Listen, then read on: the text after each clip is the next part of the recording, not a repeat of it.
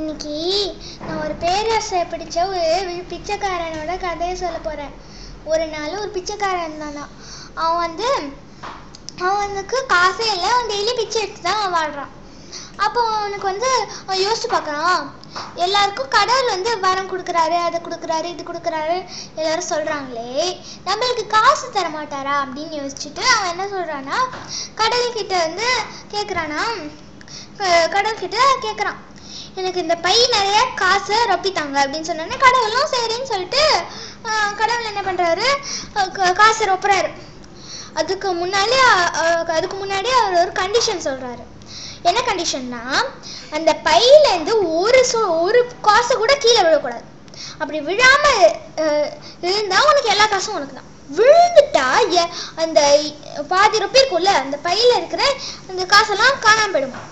அப்படின்னு சொன்னோடனே இந்த பிச்சைக்காரன் சரின்னு சொல்லிட்டு வந்து வந்து என்ன பண்றான்? பையன் நீட்டுறான். பையன் நீட்டினோடனே கடவுள் காசை ரொப்புறாரு. இந்த அவன் கடவுள் வந்து ஒரு லிமிட்டுக்கு அப்புறம் வழி வழி வந்துருச்சுன்னு தெரிஞ்சுட்டு அவர் வந்து அந்த பிச்சைக்காரன் கிட்ட கேக்குறாரு. இந்த பாரு போதுமா?